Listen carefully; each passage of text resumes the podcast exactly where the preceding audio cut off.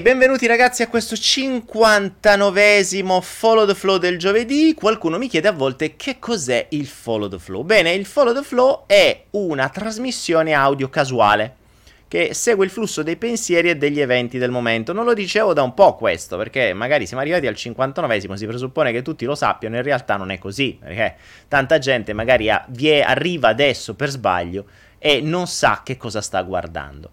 Il Follow the Flow è appunto una trasmissione audio casuale, non ha un programma, non ha un tema, ma l'unica cosa che sappiamo è che nulla accadrà per caso e tutto avrà un significato per ognuno di voi che la state ascoltando, ma solo se davvero vi soffermerete a cercarlo.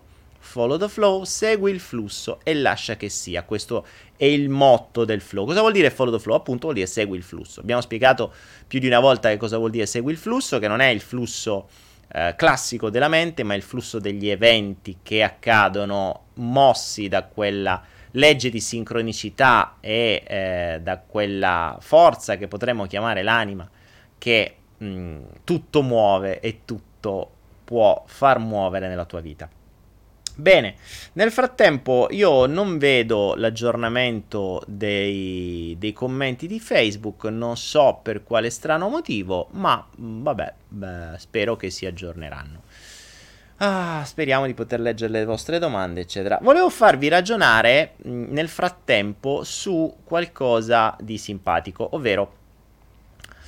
Ehm, intanto datemi un secondo che metto tutto l'accesso a tutto così vedo. Ok, bene.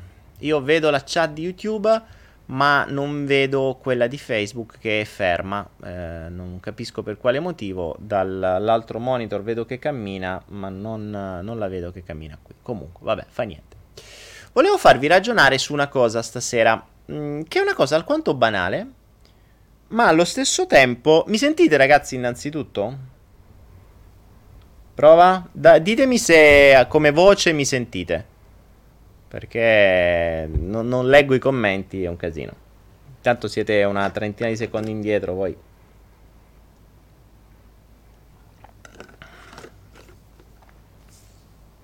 Ok, vabbè, credo mi sentiate.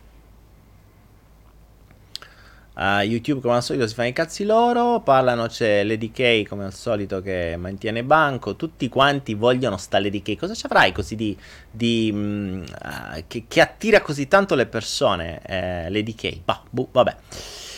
Allora, dicevamo, volevo farvi ragionare su una cosa interessante questa sera, che è una cosa alquanto ovvia, ma è assurdo che tantissime persone, per non dire una buona percentuale, per quanto ovvia, si comporti nella maniera totalmente opposta. Vi faccio una domanda banale, semplice. Ipotizziamo per un attimo questa scena. Voi tutti i giorni andate a piedi, non so, da casa al lavoro, ok? E un, un, da un momento all'altro, quindi in un giorno, scoprite che in quella strada che fate sempre, quando passate c'è un cane rabbioso che appena vi vede vi morde. Tutti i santi giorni, ogni volta che passate, arrivate lì e vi morde. Ora, lo fate il primo giorno, vi ha morso, andate al pronto soccorso, tutto fasciato, eccetera. Il secondo giorno passate per la stessa strada, ritrovate lo stesso cane, vi morde all'altra gamba, riandate al pronto soccorso e vi mettono un'altra fascia. Terzo giorno, ritrovate il cane, vi morde sul culo, andate al pronto soccorso, lì è un po' più scomodo, però eh, vi soccorrono il culo e vi ha mozzicato pure lì. Ora, tre giorni su tre il cane vi morde. Il quarto giorno che cosa fate? Ora, ditemi di fronte a una situazione del genere cosa fareste. Ci sono diverse opportunità che potreste fare, diverse cose che potreste fare per risolvere, diciamo, questo problema che si è venuto a creare. No, avete trovato questo cane che vi morde ogni volta che passate per quella strada e voi siete passati per tre volte su quella strada. Cosa fate il quarto giorno? Ditemi voi. Ditemi voi come vi comportereste, perché mi interessa, perché in base alle risposte poi vi dico quello su cui stavo ragionando tra ieri e oggi di notte mentre non dormo. Intanto devo... Ehm, devo vedere i messaggi su Facebook. Allora, ragazzi, io su Facebook vi leggo da un'altra parte, non vi leggo qui sopra, ma vi leggo da un'altra parte, quindi state sereni. Non vi preoccupate, andate tranquilli. E non, non capisco perché qua non venga aggiornato, ma vabbè, non so che cosa dirvi. Oh, forse ce l'abbiamo fatta. Eccolo qua. Abbiamo, abbiamo, aggiunto. Abbiamo aggiornato Facebook. Allora, Marcella Congiu dice cambio strada. Tiziano De Luca dice cambio strada. Luca Gavelli dice cambio strada. La quarta Gianluca dice lo mordo io. io però vestito. Ok, perfetto. Quindi 3 su 3 mi dicono. Adesso poi magari si aggiorna ancora di più il, il feed dei, dei cosi. Vediamo su, su mm, non ci passo più, cambio strada, mi metto le protezioni, dicono, ok. Insomma, la base, diciamo che bene o male, la maggior parte di voi ha dato la risposta cambio strada. Bene, bravi. Ora, questa risposta è alquanto ovvia e saggia, no? Giusto? Abbastanza normale. Ok. Che cosa accade però? Perché a una risposta così banale, se vi cambio la scena, le cose cambiano. Vi faccio un esempio. Se al posto del cane che vi morde ogni giorno c'è un capo che vi morde ogni giorno al lavoro, che cosa fate? Cambiate lavoro dopo tre giorni? Oppure ve la fate star bene per anni? Ma questa è ancora facile. Diciamone un'altra. C'è gente che dice che, non so, ha problemi con... Ehm, non riesce a dimenticare qualcuno. Ok? Magari si è lasciato con ragazzo o con la ragazza e ha questo pensiero fisso. Se questo pensiero ti dà fastidio, perché non lo cambi? Quando la cosa più ovvia è che se ho questo pensiero fisso per un giorno, ho questo pensiero fisso per due giorni, ho questo pensiero fisso per tre giorni, perché non cambi strada e non poni l'attenzione su qualcos'altro? Perché non ci dimentichiamo che i pensieri li comandiamo noi o comunque li possiamo comandare. Abbiamo migliaia di tecniche per farlo, dalla PNL in poi. Queste sono veramente le cose più banali che si possono fare con il ehm, con tecniche abbastanza semplici. Ora, per quale motivo se se avete un problema o pensate che, di, di avere un problema, continuate a dare forza al problema invece che spostare l'attenzione su qualcos'altro. Uh, vi faccio un altro esempio. Ho problemi col cibo, ok? Quindi mm, per me questo è il focus fondamentale e, e, e mi porta via un sacco di energie mentali. Cosa faccio? Invece di spostare il focus su qualcos'altro, continuo a martoriarmi e dando a, a, continuo a dare attenzione al cibo, continuo a dare attenzione alla mia ex o al mio ex, continuo a dare attenzione a quanto sto male in quel posto di lavoro. Eh, c'è una legge all'interno della nostra mente, viene chiamata legge di Hebb.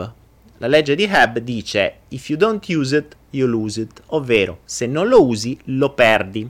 Potrei usare un aforisma ancora più interessante che dice ciò che usi persiste, ciò che non usi sparisce.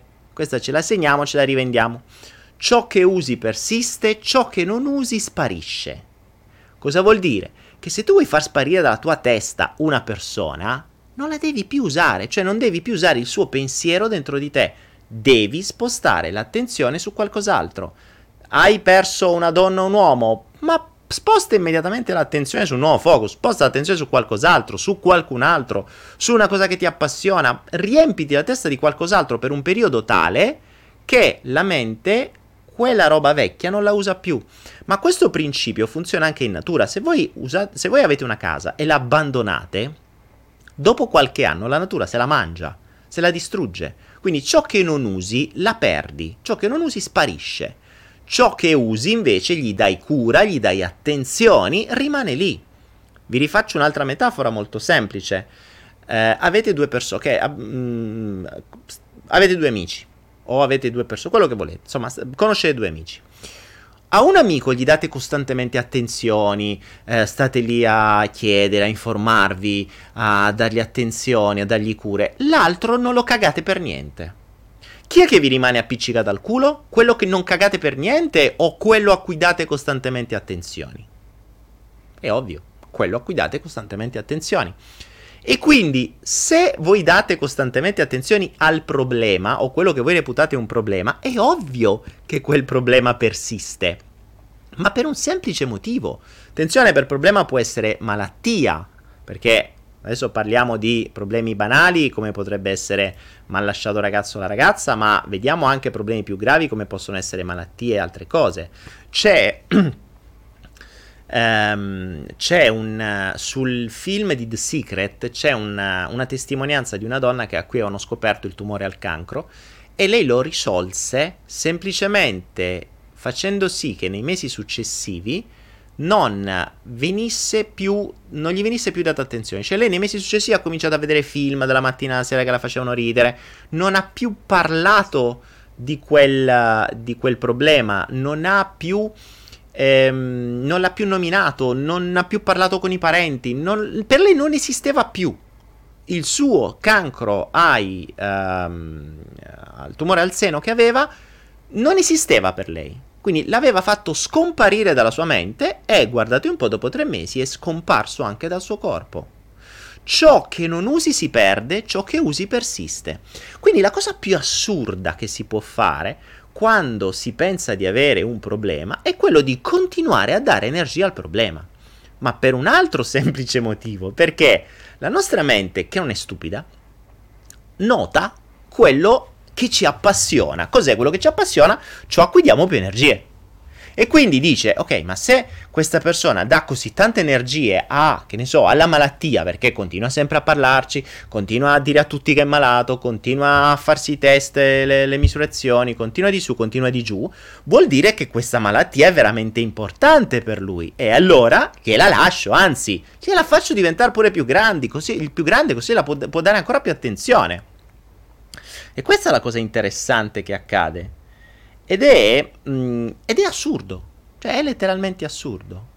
È letteralmente assurdo, non, non riesco a capirlo come possa funzionare, però funziona così. E, e, questo è il concetto di chi, mh, ripeto, parlo di malattia, ma in maniera molto più banale, può essere una persona, può essere quelli che reputano ad esempio il cibo come un problema. Ti dicono, no, il cibo non è un problema, però stiamo sempre lì a guardare video sul cibo, a guardare video su come si mangia, quali sono le cose buone, quali sono le cose cattive, che cosa mi serve, che cosa va bene, che cosa fa male. Ok, ma se il tuo problema è il cibo, pensa, elimina il cibo dalla tua testa. Elimina una persona dalla tua testa, elimina la malattia dalla tua testa, non star lì a, ehm, a, a dare energia a quella malattia, ma soprattutto a dare ulteriori informazioni. Perché ci sta che le informazioni possono aiutare, ma è anche vero ragazzi, non vi dimenticate che quante più informazioni acquisite nella vostra vita, più vi, tanto più vi confondete.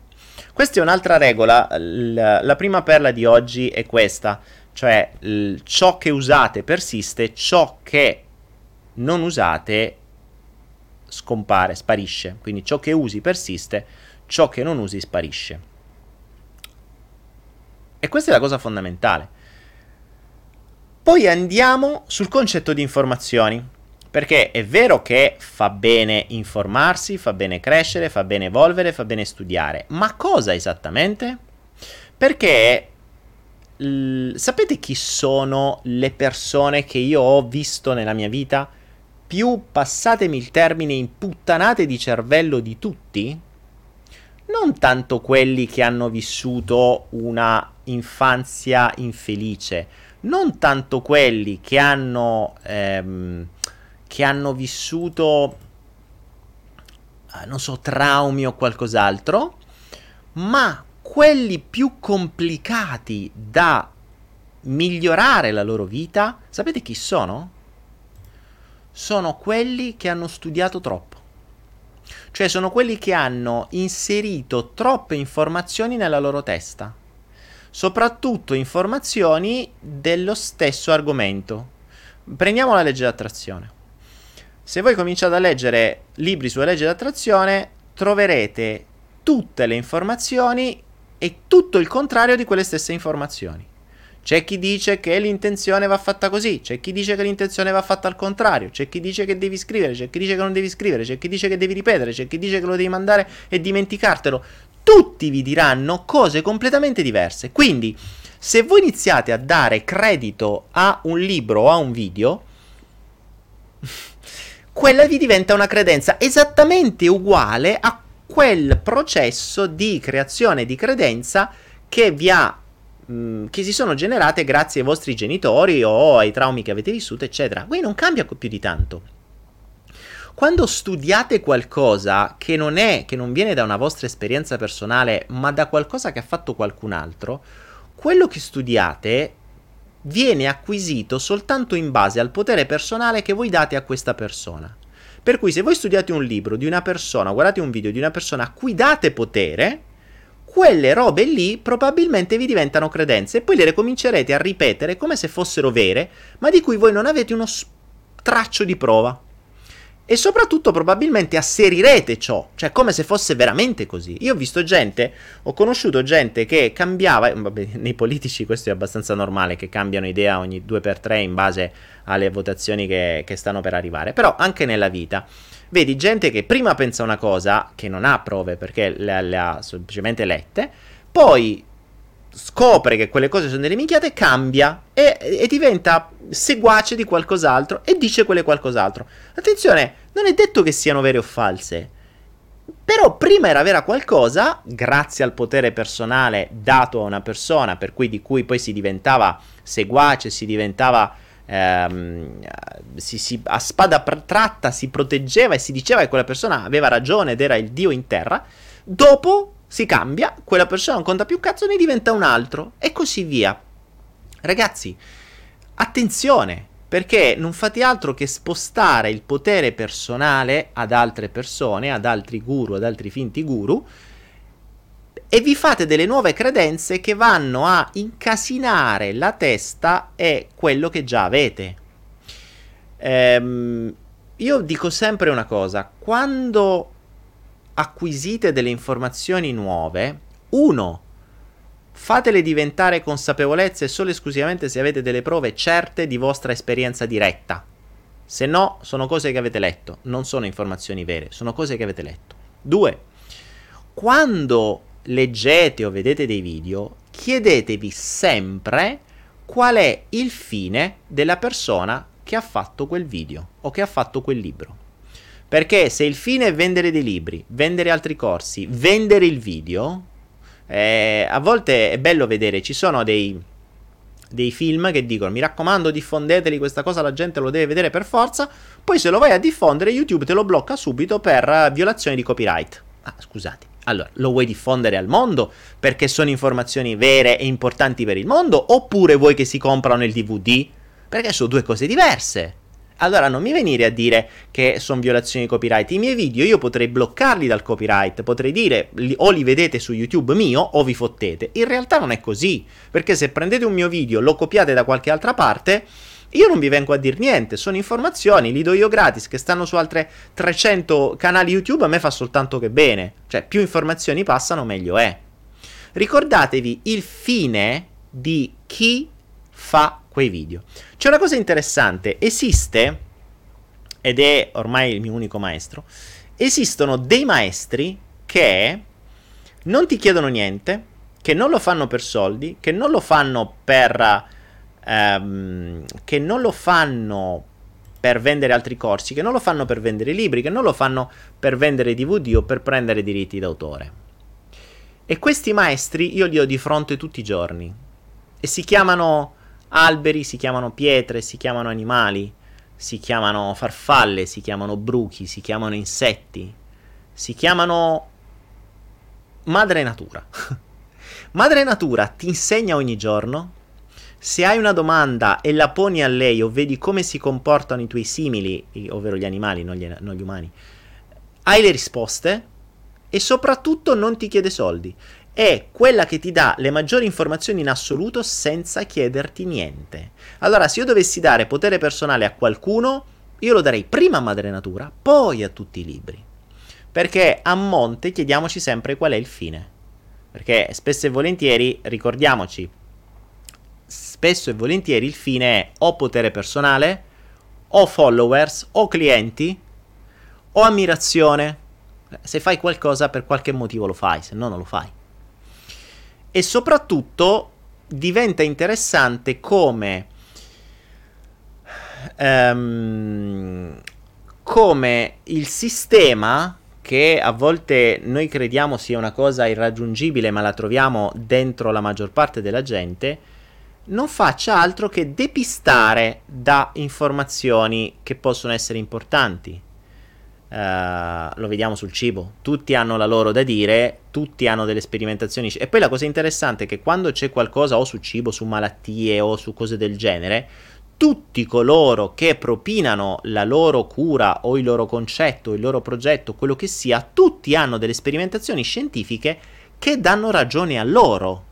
Poi ci sono altri che dicono l'opposto, che hanno sperimentazioni scientifiche che danno ragione a loro. Quindi ci sono sperimentazioni scientifiche che sono assolutamente opposte e che danno risultati assolutamente opposti da scienziati diversi. Quindi tu, quando cominci a vedere anche a livello scientifico, capisci più un cazzo. Perché dici, vabbè, scusa, questo dice una cosa, questo dice un'altra, questo dice che la carne fa bene, questo dice che la carne fa male, questo dice che la verdura fa bene, questo dice che la verdura fa male. A chi devo credere? E su tutti scienziati. In realtà non devi credere a nessuno. Non devi credere a nessuno e devi semplicemente prendere tutto come una semplice informazione, non come una credenza, e sperimentarlo su di te. Anche perché ognuno risponde in maniera diversa. Questo, ripeto, vale per le malattie, così come vale per le, mm, per qualunque altra cosa, per le relazioni, per qualunque altra cosa. Sulle malattie è fantastico. Ci sono malattie di cui la maggior parte non, non, hanno la più pallida idea da come nascono, però ti propinano una cura assoluta e quella e basta.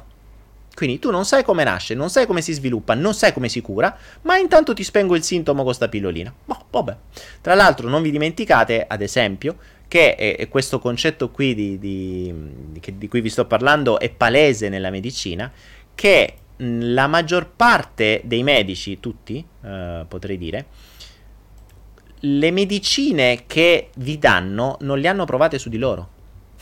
Quindi non hanno un'esperienza reale del funzionamento di una medicina. Vi dicono che funziona per quel sintomo che voi gli raccontate, senza contestualizzarlo all'interno di una, di una vita ma vi dicono che funziona, ma in realtà loro non l'hanno mai provata nella maggior parte dei casi. Sapete come funzionano i medici? Ci sono gli informatori medici, vanno dai dottori, gli dicono al medico guarda che c'è questo farmaco che fa questo e quest'altro, mi raccomando vendilo che è buono. Poi, detto tra noi, se ne vendi il nostro invece degli altri, noi ti diamo questo viaggio e quest'altro viaggio per te, tu moglie, tu figli e tutto il resto. Quindi vendi il nostro che è veramente buono. In pratica, nella maggior parte dei casi i medicinali vengono propinati non perché si ha un'esperienza diretta da parte del medico di quel medicinale, ma perché chi l'ha venduto l'ha saputo vendere meglio. Quindi noi prendiamo, eh, cioè i medici ti, vi, vi danno dei medicinali in base al venditore che l'ha venduto meglio. E qui ritorna il principio di ricordiamoci sempre il fine di chi vi propone un'informazione.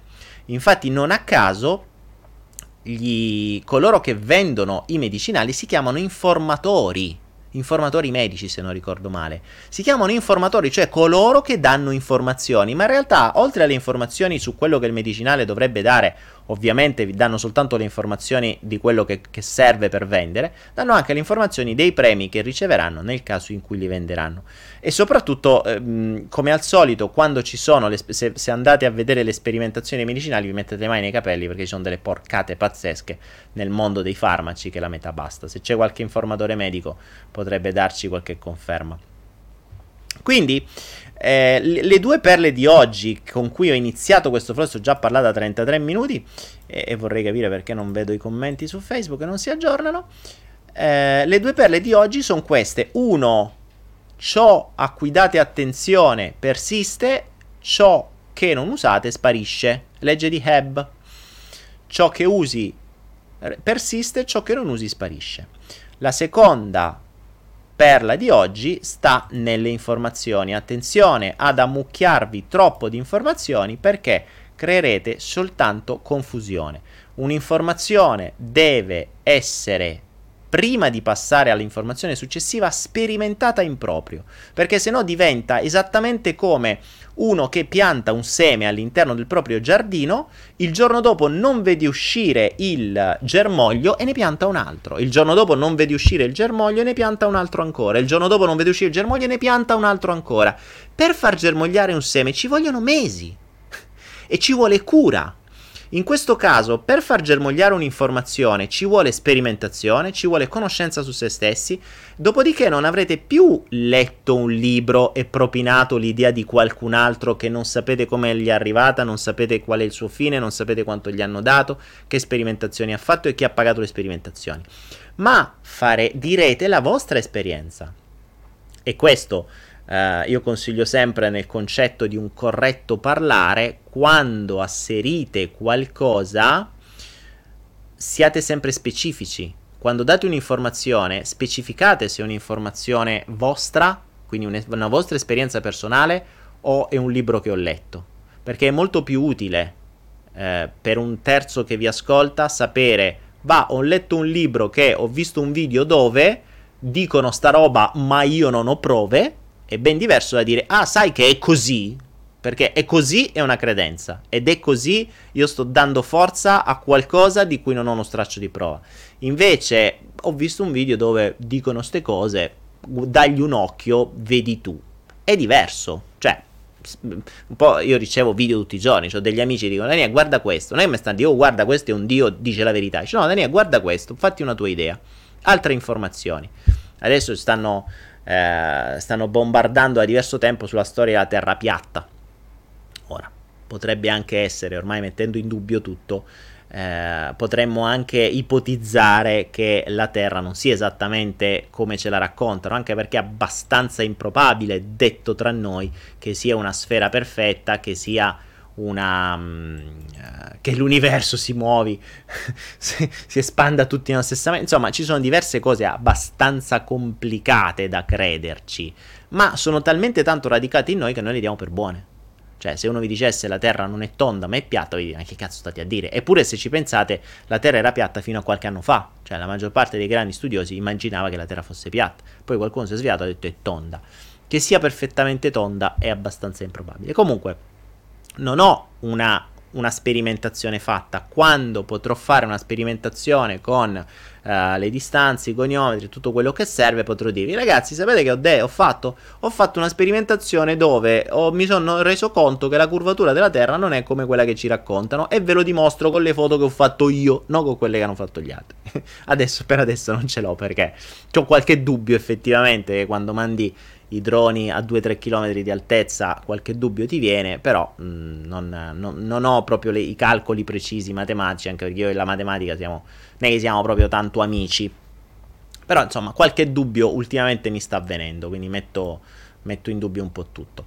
Ok, nel frattempo ogni tanto riesco ad aggiornare Uh, informatori scientifici, Paola, grazie. Giusto, vero?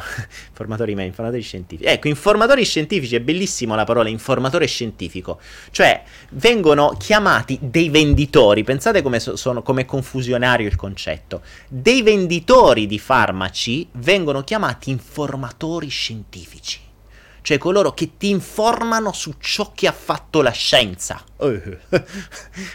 Poi se andiamo a vedere come, come sono stati fatti i, i, gli, le sperimentazioni sul farmaco ci mettiamo a ridere. Tra l'altro guardate gli effetti collaterali e guardate come, quali sono le, le, logiche che fanno passare un farmaco eh, e non lo fanno bocciare e quante volte sono, fatte, sono state fatte porcate e pagati cose eh, per far passare dei farmaci. Le grandi case farmaceutiche ne sanno qualcosa, ma c'ho anche, mh, ripeto, in questo caso eh, ne parlo per dei video visti, ma ne parlo anche per degli informatori scientifici che conosco e che mi hanno detto Daniele lascia perdere, cioè noi dei scientifici non c'abbiamo niente, anche perché loro non è che pagano, cioè non è che vengono pagati in base, in base a quanto informazioni danno sulla scienza, vengono pagati in base a quanti farmaci vendono, quindi è ben poco da... Il fine è vendere farmaco, non è informare la scienza, quindi il, il venditore cosa fa?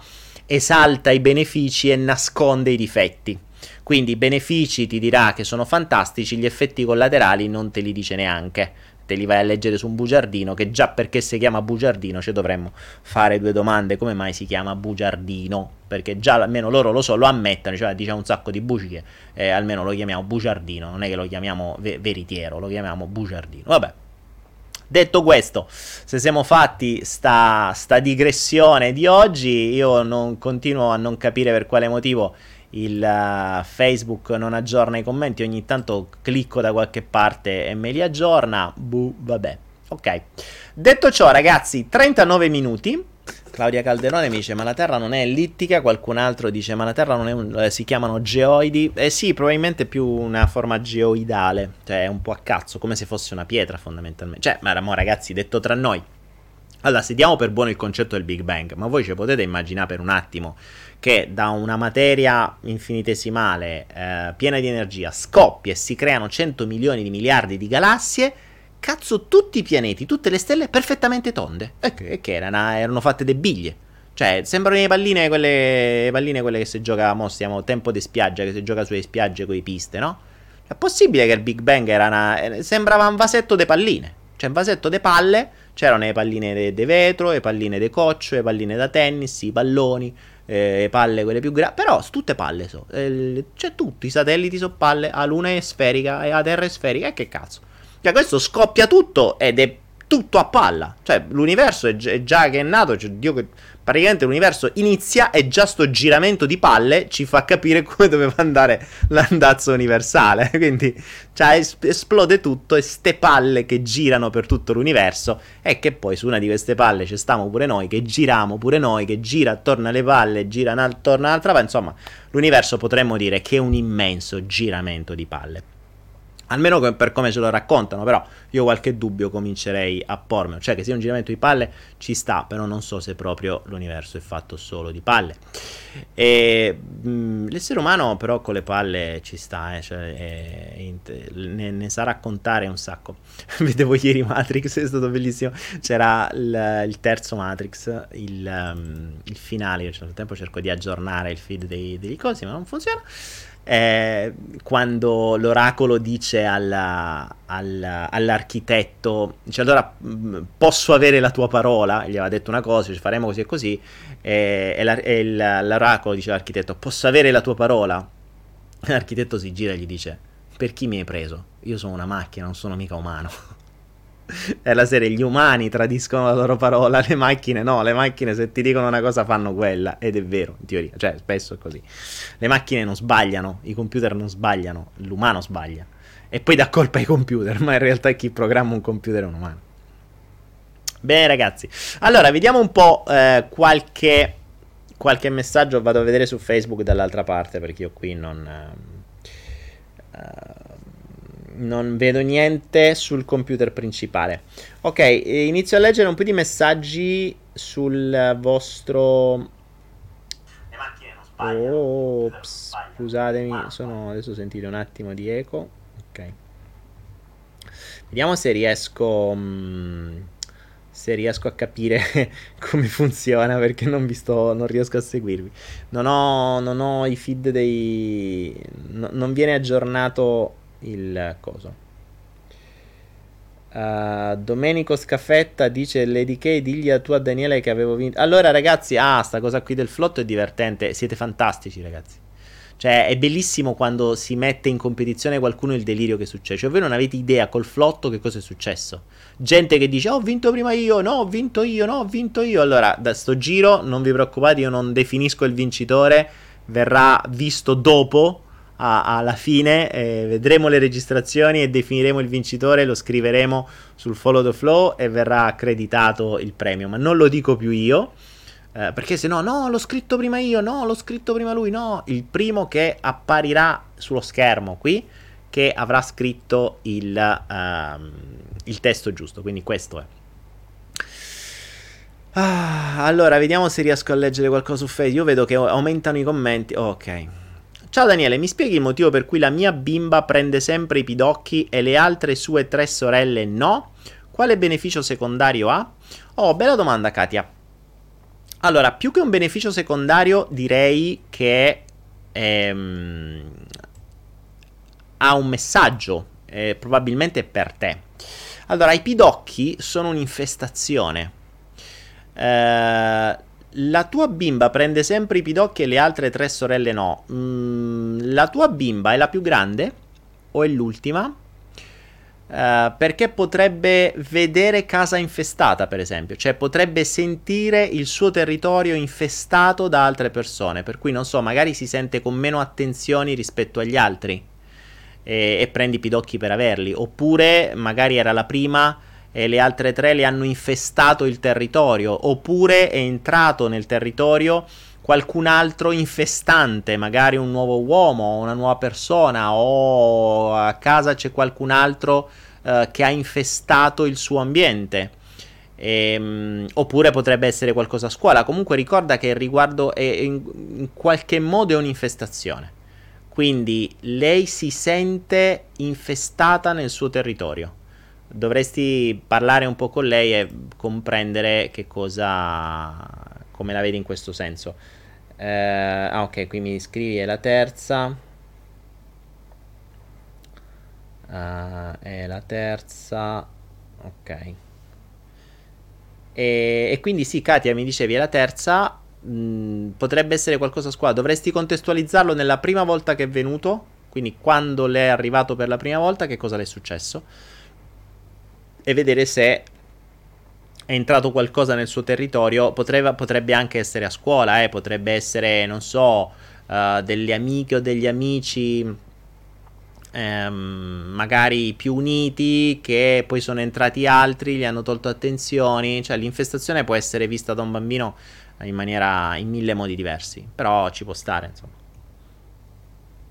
Ok, andiamo avanti. Vediamo qualche altra domanda. Oggi, come al solito, di problemi tecnici. Non ci sono dei problemi tecnici, non è un flow. Cioè, ormai è così. Io ho Facebook completamente fermo. Cioè, davanti a me non vedo una mazza.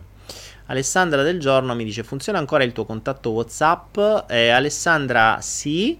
Funziona, ma ho il telefono talmente tanto pieno che dovrei ripulirlo, per cui eh, mi si blocca costantemente e non lo accendo spesso dovrei fermare, credo, nel prossimo viaggio, quando sarò un po' di ore in viaggio, me lo porto e comincio a ripulirlo perché è arrivato. Ormai ci sono migliaia e migliaia e migliaia di messaggi e se non comincio a cancellare le immagini, i video, eh, i buongiorno, buon Natale, buone feste, diventa un casino.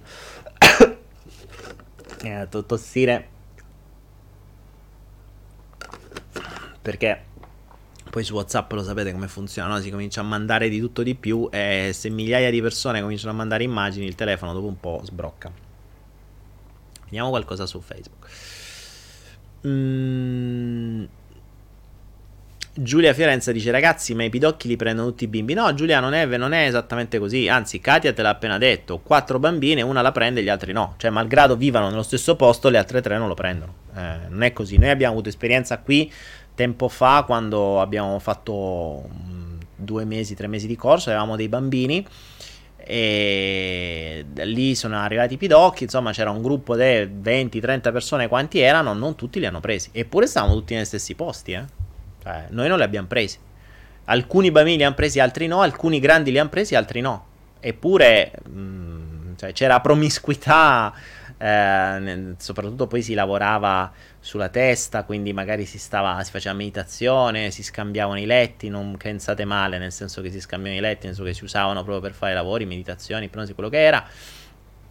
Per cui in teoria sarebbero dovuti passare da tutte le teste, in realtà non è stato così, perché non attacca tutti, ma questa è la stessa cosa per gli animali, eh.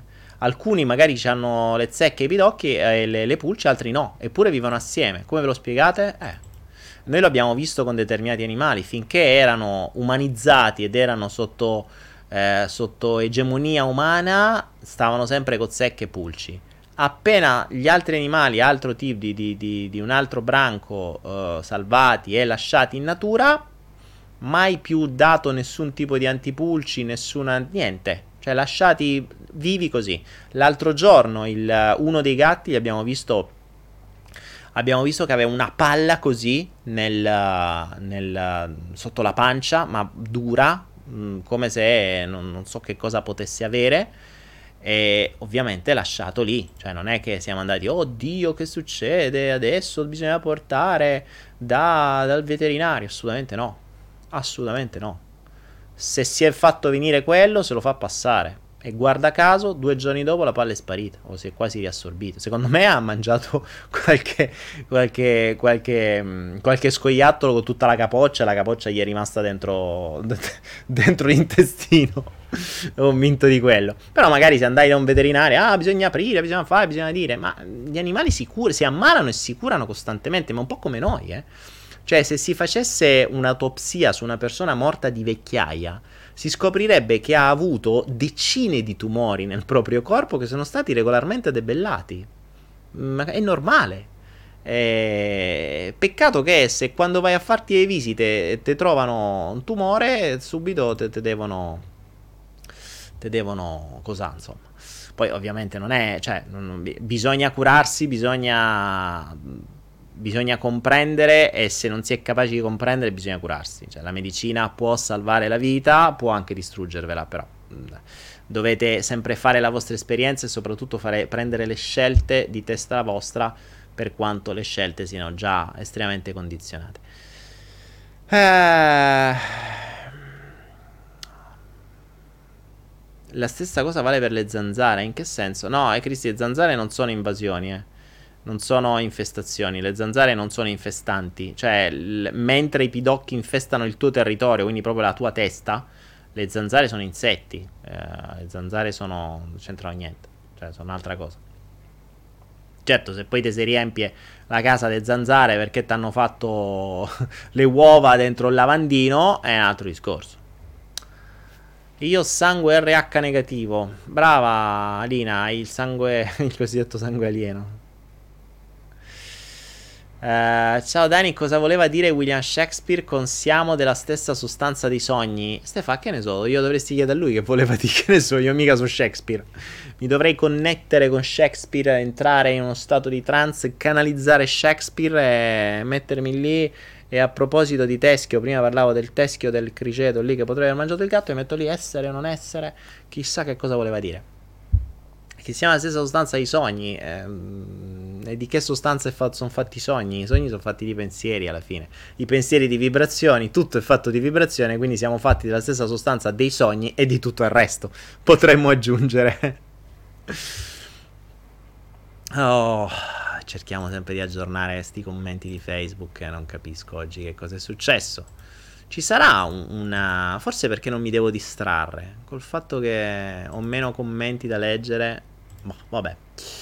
Bene, ragazzi. Oh, 54 minuti già, madonna. Allora, Flotto Time, terzo carattere. Ovvero, abbiamo un primo numero. E adesso due lettere. Il terzo carattere, ovvero la seconda lettera, è la D.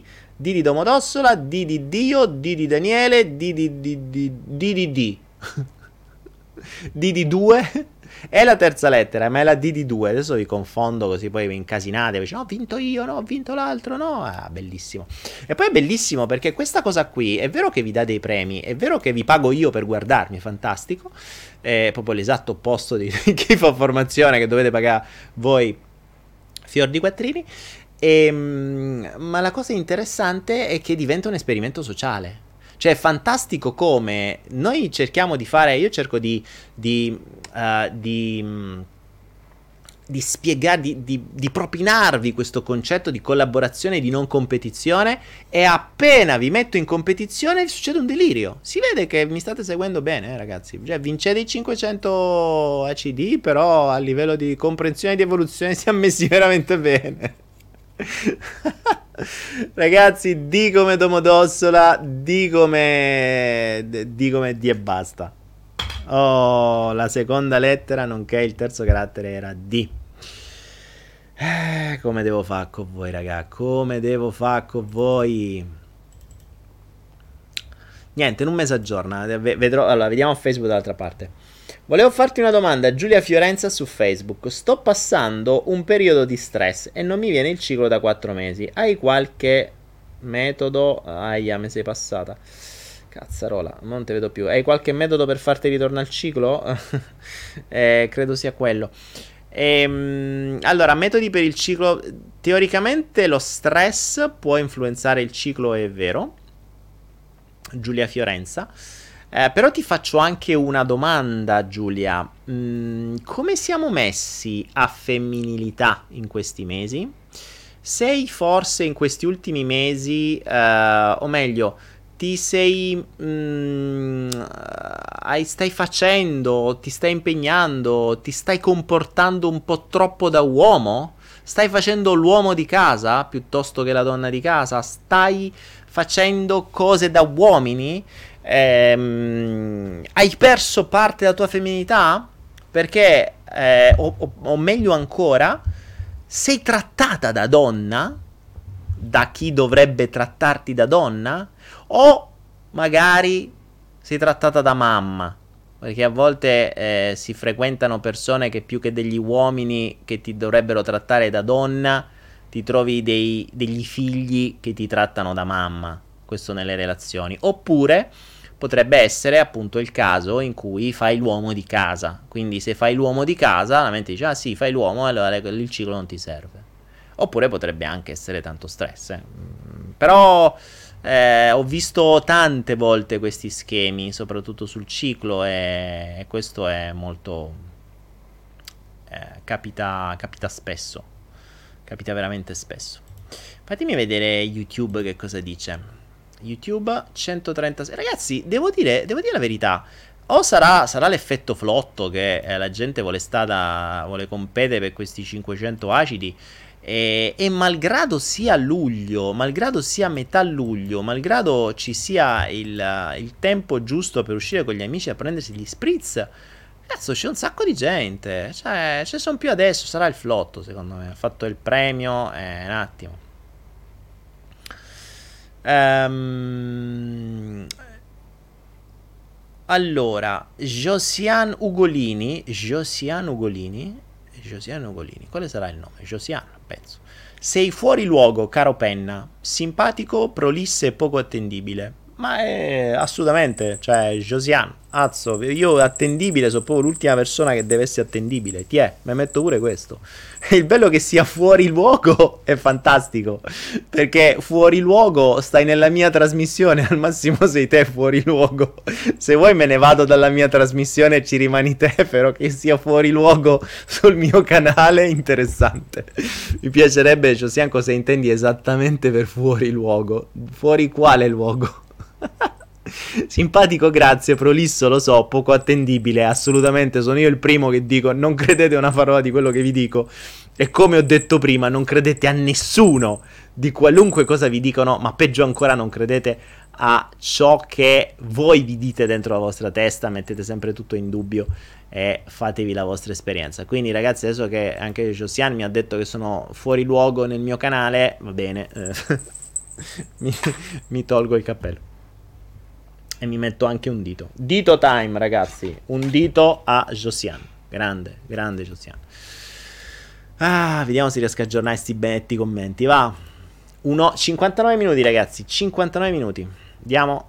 Ma perché? Qualcuno mi sa spiegare perché? Qualcuno di voi esperto di dirette di, di, Facebook mi sa spiegare perché io nel mio pannello di gestione della diretta vedo tutto fermo, compreso i commenti? Boh. Non, non lo capisco sta cosa. Bah, vabbè. Allora, vediamo un po'. Ma si sta muovendo? mi viene il dubbio che mi vediate. Mi, mi state vedendo? Ah. Vediamo di trovare qualche, qualche altra domanda interessante su YouTube dopo quella di Josian.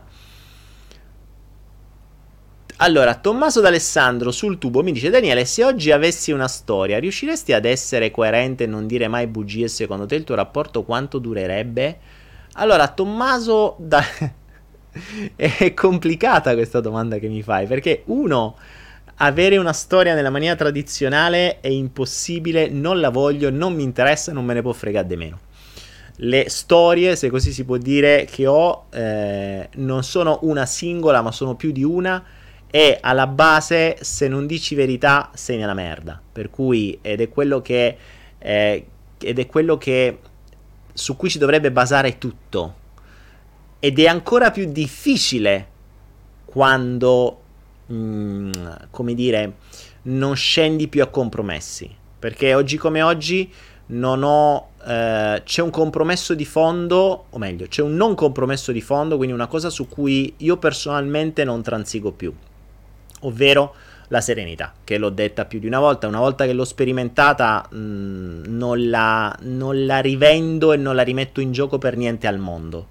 Premesso che da soli si sta sereni, quindi premesso che da soli stai già da Dio, devi riuscire a creare se ci riesci e se l'universo vuole, delle relazioni in maniera tale da stare meglio che stare da soli, il che è veramente difficile.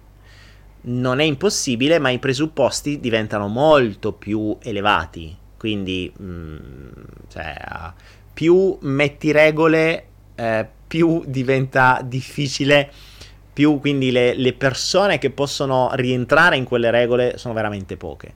Però puoi iniziare a fare ciò soltanto quando tu inizi a stare da Dio da solo.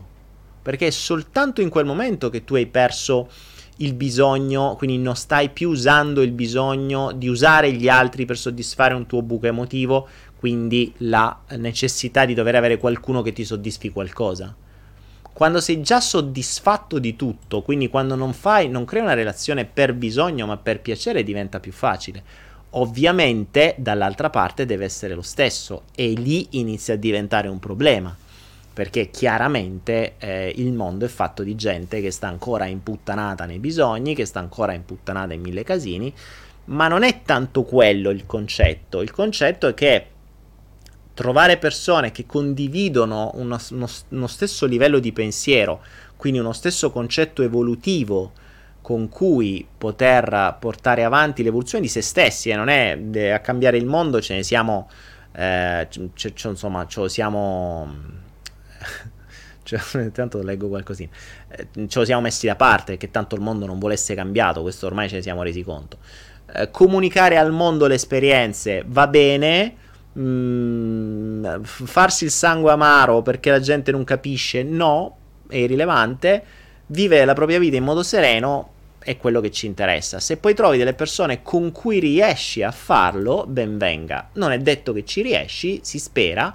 Eh, però insomma è, è, vero anche che oggi come oggi una relazione si avvia mh, una o più relazioni si avviano soltanto a patto che e sia veramente a patto che non sono quelle cose eh, no si fa d'amore incondizionato sta cippa ma in realtà sono a patto che con eh, una sorta di veri e propri contratti Um, sarebbe quello che bisognerebbe teorizzare. Poi qualcuno mi direbbe: Ah, ma perché l'amore? Bla bla bla bla bla bla bla bla. Sì, guardatevi il. Guardatevi Matrix, dove viene spiegato bene questo principio, e guardatevi, e guardatevi anche il mio, mio flow dove parlo di, di risorsa e pericolo che in, ho imparato dagli animali e che è molto più come dire, vicino alla, al nostro modello di azione, non al nostro modello di pensiero, è al nostro modello di azione, perché noi abbiamo un modello di azione e un modello di pensiero completamente diverso. Cioè, eh, qui vi do la terza perla di oggi, oggi sono, sto dando perle ai porci a manetta ehm, dove non, non, perché cioè, vi reputo porci, porci in un senso, viene dette le perle ai porci, poi perché siamo tutti porci e se qualcuno non pensa di non essere porco se la sta raccontando pesantemente o si sta reprimendo. E la perla ai porci dice questo. Il cervello che ci fa agire è completamente diverso dal cervello che ci fa pensare.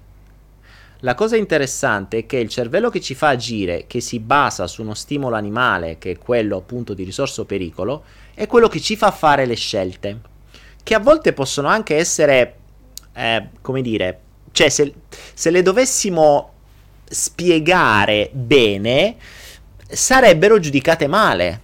Che ne so, ho persone, conosco persone che dicono: Ah, io eh, il mio obiettivo nella vita è devo trombare un tot di donne perché così mi sento figo, così mi sento uomo, così mi sento X, ok? Questo è il suo bisogno inconscio che muove il cervello rettile, ok? Però non lo puoi dire. E allora, quando tu vai, approcci una donna, non è che dici: Senti, ascolta, allora tu sei la numero 58. Uh, eh, tu, tu, saresti la numero 58 se me la dessi, però io devo arrivare a 100, mi serve fare numero. Che me la dai? Se tu parti così dicendo la verità, mm, rischi che non, non, non arrivi a 58. Invece il cervello pensante, che è diverso da quello che ci fa agire, comincia a intortare, fa un tortino di minchiate, tanto da giustificare a se stessi prima di tutto, perché non lo si può ammettere quello che si stava dicendo prima. Prima se lo dice a se stesso e poi lo dice agli altri, quindi crea questo tortino di puttanate per giustificarsi le sue azioni, perché se no mh, non se le giustificherebbe neanche lui, e, eh, e, per giustificarli agli altri o per, far, o per, convincere gli altri. Questa cosa qui accade in, in migliaia di casi. Ehm, io mi sono, mi sono mh, ho, ho, creato, ho, mi è capitato più di una volta, ma questo accade con tante persone.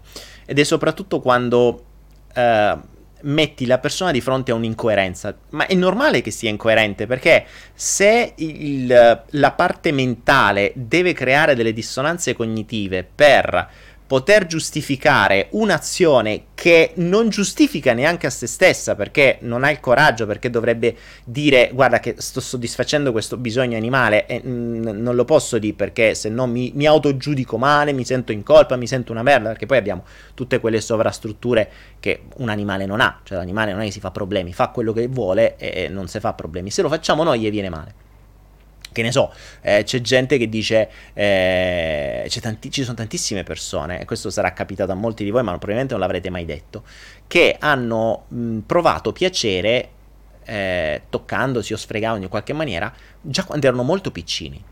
Se questa cosa lo scopre la mamma o il papà, diventa un casino. Eh, Ale, oh, anatema, peccato, oh, non si fa, bla bla bla, che cazzo stai facendo? E dici, ma cazzo, io sto provando piacere, ma perché de- mi deve essere così brutta sta roba?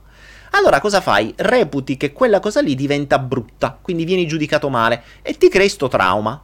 A sto punto, quella cosa lì, per evitare quel trauma, l'az- l'azione per provare piacere è ovvia perché il nostro cervello rettile tende al piacere. Quindi, se io ho qualcosa e mi dà piacere, tenderò a farlo.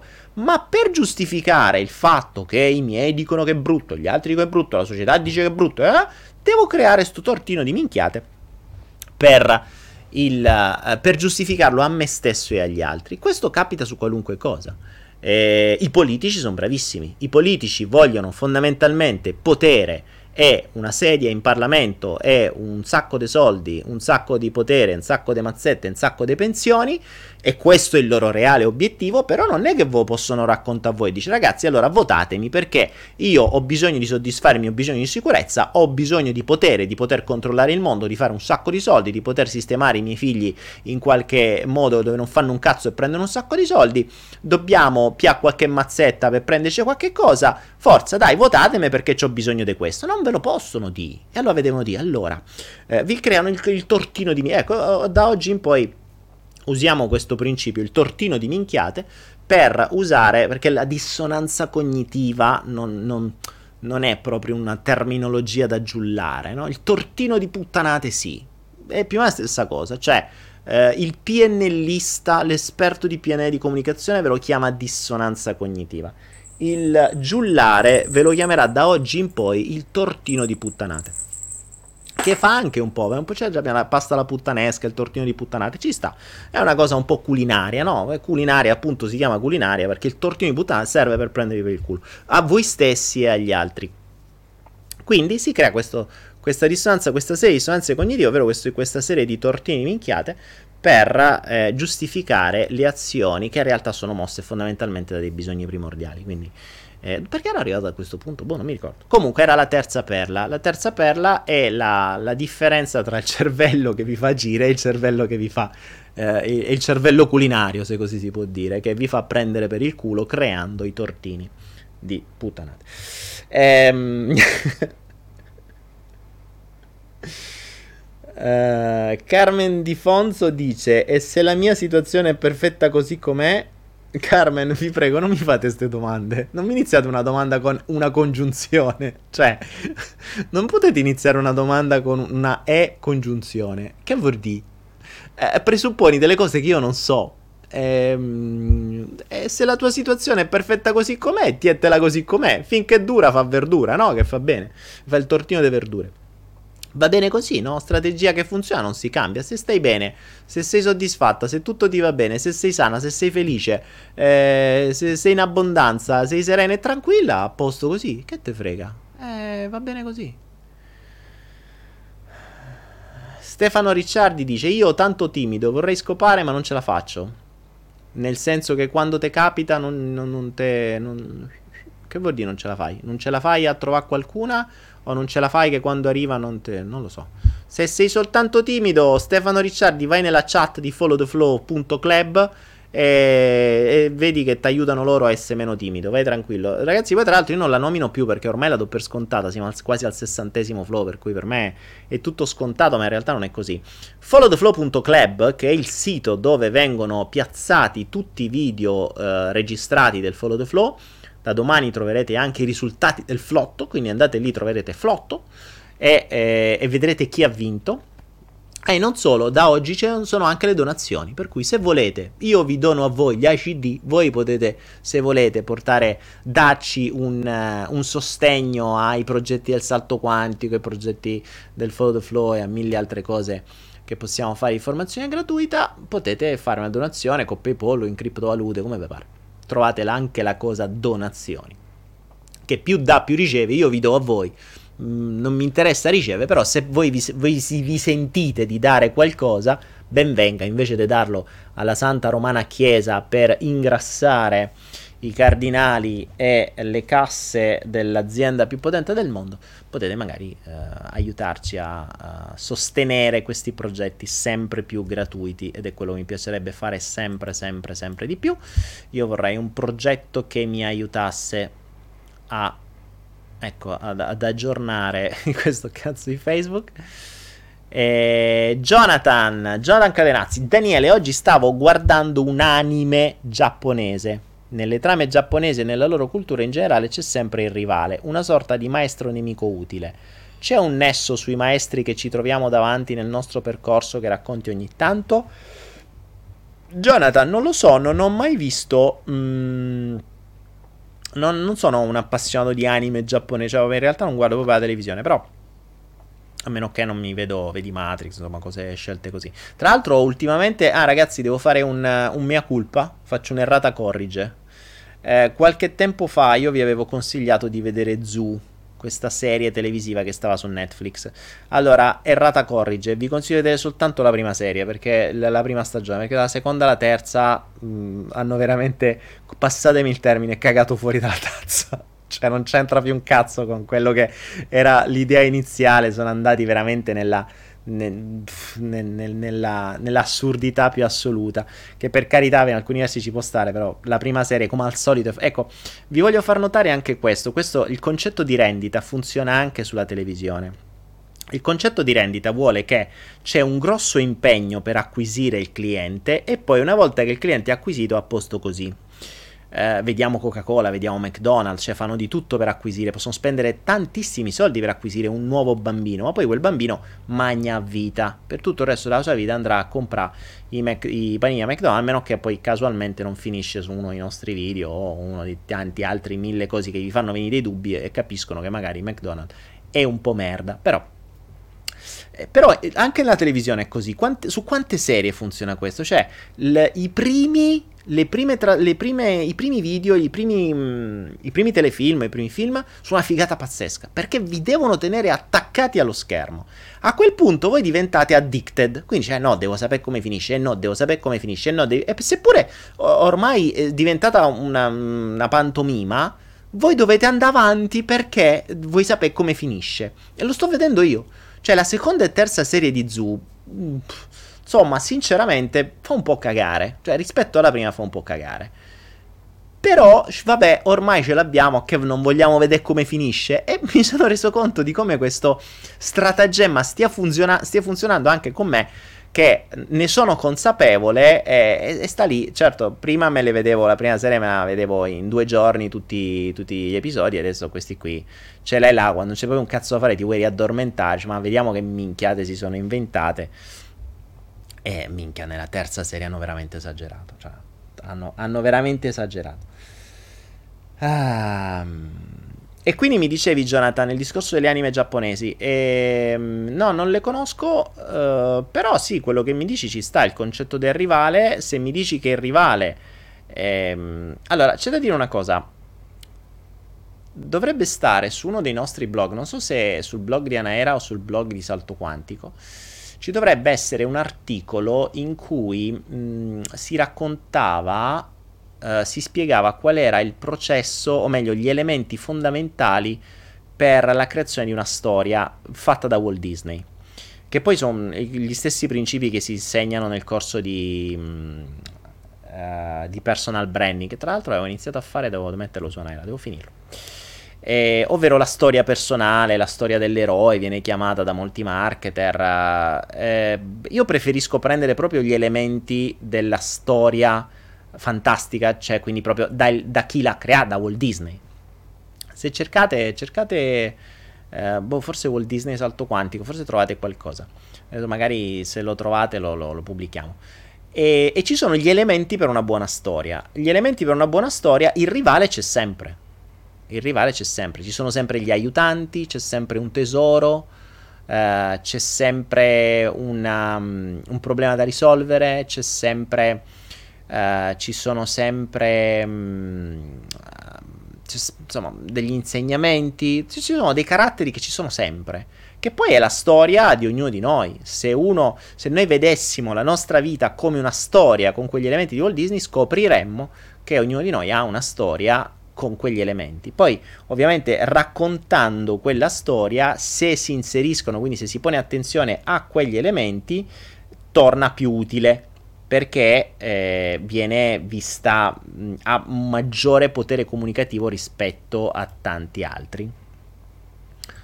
Quindi ci può stare. Poi i giapponesi su queste cose sono. loro sono anche quelli che hanno creato l'ikigai, insomma, insomma cose simpatiche. Elisa Pilati dice: Daniele, hai visto Sense8, la serie delle sorelle Wachowski? Dei fratelli Wachowski che sono diventati le sorelle Wachowski? Allora, Elisa, eh, la, stiamo iniziando eh, a vedere probabilmente stanotte. Eh, mi, ero, mi, ero, dimenticato, l'avevo questa cosa che dovevo vedermi, ma mi ero dimenticato che era una delle cose che dovevo fare. Quindi adesso abbiamo iniziato a trovarla e ce la vediamo. Quindi penso che mh, mm, in questi giorni cominciamo a vederci il... Oh, ecco, Paola Vincentelli ha pubblicato saltoquantico.net Pixar 22 regole. Eh, le 22 regole della Pixar, fantastico, grazie Paola, anzi eh, ti dirò, mh, mm, se... Eh, Paola, se me lo mandi anche su WhatsApp, dopo lo pubblico sul mio Facebook, così ce l'hanno come articolo. E magari lo aggiorniamo, lo mettiamo anche in home page su saltoquantico.net. Questo parliamo con. Lo dico alla regia. Eh, vediamo un po' di altre domande. Anzi, vedete questo articolo è molto bello, saltoquantico.net, Pixar 22 regole, quindi se volete cercate Pixar salto quantico e trovate questo, trovate anche su Google. Allora, vediamo un po'. Facebook inizia ad essere un po' scarico anche perché ragazzi oggi ma fa veramente caldo. Porca Eva. Uh, Dani, se tornassi a vivere in una società occidentale, secondo te ti faresti grasse risate? Mi dice eh, Tommaso D'Alessandro.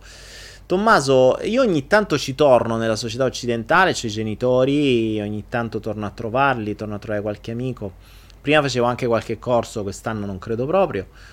Uh, mi farei grasse risate, eh, o mi faccio grasse risate, sc- devo scegliere per forza, o piango grasse lacrime o mi faccio grasse risate, ma scelgo di farmi grasse risate. Scelgo di farmi grasse risate perché mh, mm, puoi vedere, come ho detto ormai ultimamente, il mondo soltanto come un circo. Quindi vedi, vedi, mh, uh, vedi, vedi cose veramente assurde e gente che combatte per quelle cose assurde, per cui non, non può essere vero. Cioè, allora, o ammetti che l'umano è veramente un idiota, giudicandolo con l'ego, oppure, cosa più probabile, siamo veramente dentro un'enorme pantomima e ognuno gioca un ruolo che lo gioca da così tanto tempo che si è dimenticato di giocarlo. Per cui si sono dimenticati di stare dentro un circo, di stare su un palcoscenico circense, che il loro obiettivo è divertirsi e godersi la vita, hanno cominciato a fare teatro, si sono messi dentro quel ruolo e si sono dimenticati di averlo e continuano a farlo. Un po' come il vietnamita che gli hanno dimenticato, si sono dimenticati di dirgli che la guerra è finita e continua ancora a star lì in mezzo a, alle sterpaglie col fucile a sperare di sparare qualche americano. Eh, secondo me la vita è così, cioè tantissima gente non gli hanno detto, a, a tantissima gente non gli è stato detto che il la, la, mm, la, il dramma è finito, la commedia è finita e possono ritornare a fare le persone normali, a giocare, divertirsi, un po' come quando erano bambini. Invece, eh, e quindi così ridi, ridi, ridi perché vedi questa gente che si comporta in questa maniera convinta di esserlo. Cioè, eh, sono proprio convinti, dico, oh, ma ecco, io sono così, tu non capisci un cazzo, vabbè, eh, va bene così. Uh, Adelaide, Adelaide, Costa dice gente che si, arrab- si srabatta o si arrabatta probabilmente. Arrabatta è bellissimo, non so se esiste al nord il termine arrabattarsi, perché credo sia tipico del sud. Bello. Eh, cerchiamo di aggiornare Facebook, commenti 307, ma io non vedo una minchia, vabbè, li, li troviamo qua. Mi sono persa il flangela, ti sei persa il flotto, manaccia, manaccia. Eh, scelte di vita che non tutti se le possono permettere. Orgon, Orgonaut. Non so di cosa stai parlando. Mm. Claudia Calderone dice Daniele soffri tanto il caldo perché eri un russo eh, Claudia è vero però devo dirti anche che ultimamente negli ultimi anni ho raggiunto una sopportazione del caldo molto elevata non mi fa piacere attenzione cioè non che lo ami io i giorni che vedo che piove sono strafelice eh, per me la temperatura ideale è 16-20 gradi, cioè lì sto da Dio. Eh, qui alcuni giorni ragioniamo su 40-45, cavolo, cioè i condizionatori fanno fatica a, a raffreddare, per cui poi, poi, la corrente fa cagare, cioè scende, sale, si sta con i condizionatori, sono un casino. Però, però sì, sono migliorato, sono migliorato, sono migliorato anche grazie alle macchine Sono anche grazie alle macchine perché una, stare a lavorare tanto, sapete che mi sono una delle mie tante passioni sono i computer, adesso ultimamente con le criptovalute e loro fanno tanto caldo. Quindi quando ti abitui a stare sui 60 gradi, quando arrivi a 40 stai fresco.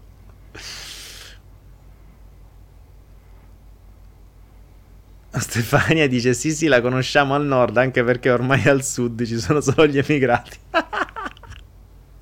grande Stefania. Eh sì, probabilmente al sud ci sono gli emigrati e i sudisti al, emigrano al nord, cioè uno spostamento, un'emigrazione completa. Ma sapete che questa storia dell'emigrazione era stata prevista e voluta, cioè c'era il piano, il piano Calergi, c'erano tante cose, ma che sono state previste e, ed è proprio, ricordate che uno dei mezzi migliori per comandare e dominare elementi è fargli perdere l'identità. Per cui nel momento in cui l'identità del tuo luogo, delle tue radici viene distrutta da nuove culture, tu perdi la tua vera e propria identità, perdi le radici e quindi sei ancora più confuso e sei ancora più facile da controllare. Fa parte tutto di un gioco di controllo, eh. ormai dovreste saperlo ragazzi. Uh, Sense8 c'è su Netflix. Eh, Elisa Pilati, Sense8 c'è su Netflix, ma tu sai che Netflix io da qualunque altra parte del mondo non posso vederlo, perché puoi accedere soltanto al Netflix della tua nazione. Quindi io i, le cose in italiano non posso vedere. È un po' come sul, um, sul mio sul Kindle, sul Kindle di Amazon. Eh, dalla, dall'Asia io non posso comprare libri italiani. Posso comprare, tanto, posso comprare roba cinese, che non capisco una mazza, e non posso accedere ai, ai titoli italiani perché la ricerca viene fatta per problemi di copyright, credo, eh, su, su queste cose qua bisognerebbe fare tutto un casino di VPN, eccetera, ma che ti costa di più addirittura della, dell'iscrizione a Netflix, per cui insomma non c'è se, e poi comunque sarebbe molto lento. Uh, Malek dice vai a lavorare, pagliaccione. Ah, mi, allora, sicuro. Grande male, finalmente uno cazzo che ha capito che sono un pagliaccio. Grande. Malek90 mi dice vai a lavorare pagliaccione. Finalmente, ragazzi, riusciamo a farci comprendere e finalmente la gente capisce che sono un clown, sono un pagliaccio, sono un giullare. E, e, e che fondamentalmente se vedono in me questo vuol dire che dentro di loro c'è altrettanto, perché se no non lo vedrebbero. E finalmente qualcuno si sente un pagliaccio e vede, me, in, vede in me il suo specchio, perché se no vedrebbero soltanto persone serie. Che tristezza. Ah, questo mondo serio. No, non lì, non è. No, no, ma son, siamo tutti pagliacci. È che c'è chi lo ammette e chi no. È quello il bello. Cioè, se, se fossimo dei pagliacci, vuol dire che ci staremmo a divertire la mattina e la sera e faremmo ridere gli altri. Ricordatevi, ve lo dissi l'altra volta, la differenza tra pagliaccio e clown è la stessa cosa. È soltanto una traduzione dall'inglese all'italiano. Però pagliaccio lo vedete in maniera eh, lo vedete in maniera, mm, in maniera negativa. Clown lo vedete in maniera simpatica. Cioè tu, eh, anzi addirittura il pagliaccio a volte viene usato nei film dell'orrore, no? Il pagliaccio con la motosega. Uh.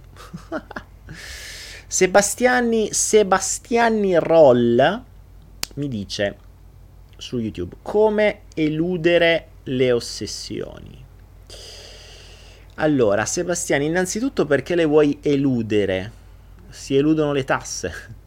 Perché vuoi eludere le ossessioni? Se è un'ossessione, non sarebbe più utile risolverla invece che eluderla? Cioè, eluderla presuppone che sta là, ma io ci giro attorno, cioè io la raggiro. E che serve raggirare una ossessione? Cioè, se è un'ossessione vuol dire che sta là.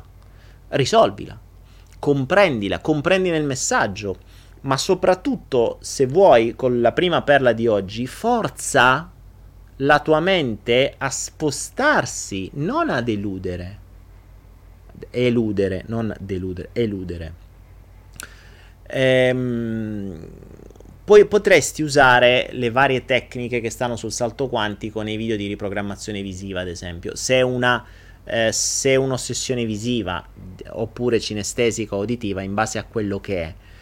E puoi usare determinate tecniche anche abbastanza semplici per switchare la mente. Ricorda, ciò che usi persiste, ciò che non usi sparisce. Questa è la prima perla di oggi. Ciò che usi persiste, ciò che non usi sparisce. Se continui a dare attenzione all'ossessione e a seguirla e a fare ciò che l'ossessione dice, continuerà a restarci ad avere sempre più potere. Invece devi forzarti in presenza di fare qualcos'altro. Sempre. Quando riuscirai a switchare in automatico la mente su qualcos'altro, dopo un po' quell'ossessione non la seguirai più e sparirà. Dopo un po' ce ne vuole, nel senso che eh, c'è chi dice che ci vogliono 21 giorni per generare una nuova abitudine, io ve ne direi 40 consecutivi. Voglio essere molto più cattivo e ma anche molto più realista. 40 consecutivi vuol dire che tu per 40 giorni devi riuscire a non cadere all'interno di quell'ossessione. Se ci cadi anche solo un istante, ricominci 40 giorni. Ma ti posso garantire che dopo che per 40 giorni tu crei, segui una nuova abitudine, la mente si abitua alla nuova abitudine. Questo vale dal piccolo al grande, cioè puoi iniziare a creare una cosa del genere non so, semplicemente facendo attenzione alla, al movimento iniziale con cui ti radi la barba, per esempio, e comprendere che inizi sempre da uno stesso punto. Allora, in presenza, da ora in poi, per i prossimi 40 giorni, ogni volta che te la fai, se iniziavi di qua, fe- prima di iniziare sei presente, non lo fai in maniera automatica, inizi di qua per 40 giorni consecutivi noterai che il 41 giorno tu non ci devi più pensare, probabilmente anche prima, non ci devi più pensare, ormai ha creato la nuova abitudine, parti di qua. E così la, per questo vale per tutto, questo vale per i pensieri, questo vale per le malattie, questo vale per tutti. E questo è il principio, no?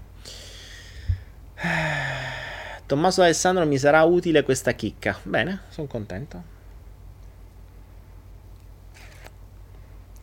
Se il pensiero plasma la realtà, perché con gli attacchi di panico è così difficile riportare la mente e il corpo alla normalità? Uh, ma um, Ferdinando Mendola, eh, chi te lo dice? Chi ti, chi ti dà questa convinzione? Eh, dipende come gestisci gli attacchi di panico, dipende che convinzione hai sugli attacchi di panico, dipende chi hai con te che ti può aiutare con gli attacchi di panico. Semplice. Ti faccio un esempio. Vediamo se ho mm, qualcosa di utile. Uh, vediamo, vediamo, vediamo, vediamo, vediamo. E, um, una delle tecniche più importanti di PNL, secondo me è una delle migliori tecniche di PNL. E, tecniche, fondamentalmente eh, la PNL ce la insegna, ma è una cosa che funziona da sempre in ogni mente umana.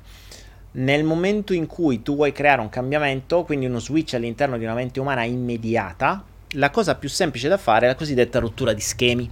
Qui vi do una tecnica vera e propria. La rottura di schemi vuol dire fare qualcosa di assolutamente assurdo rispetto allo schema che la persona si aspetta. Ok? Cosa vuol dire? Che ognuno di noi ha schemi su tutto. Cioè noi sappiamo che se uno ti pone la mano, in automatico lo schema è che tu vai lì e gli dai la mano. Milton Erickson usava la, la shaking hand uh, instant induction, ovvero l'induzione shock, l'induzione istantanea in ipnosi con uh, il, lo, la shaking hand, cioè praticamente quando gli davano la mano lui faceva una rottura di schemi su questo schema banale e lo mandava in trance immediatamente. Perché questo? Perché quando crei una rottura di schemi all'interno di una persona si apre un varco verso l'inconscio. Questo varco può variare da pochi centesimi di secondo fino a qualche secondo, cioè crei un attimo di confusione, la mente si blocca, dice che cazzo sta succedendo? Che cosa succede? Che quando la mente va in automatico, va in automatico perché esistono degli schemi. Quindi tu hai lo schema per dare la mano, hai lo schema per salutare, hai lo schema per entrare nell'attacco di panico, hai lo schema per tutto.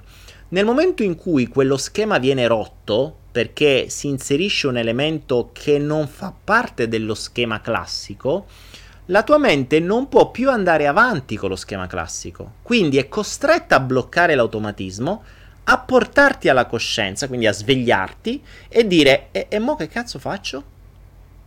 Perché non sa cosa fare, perché non ha uno schema in funzione di quel nuovo elemento che è accaduto.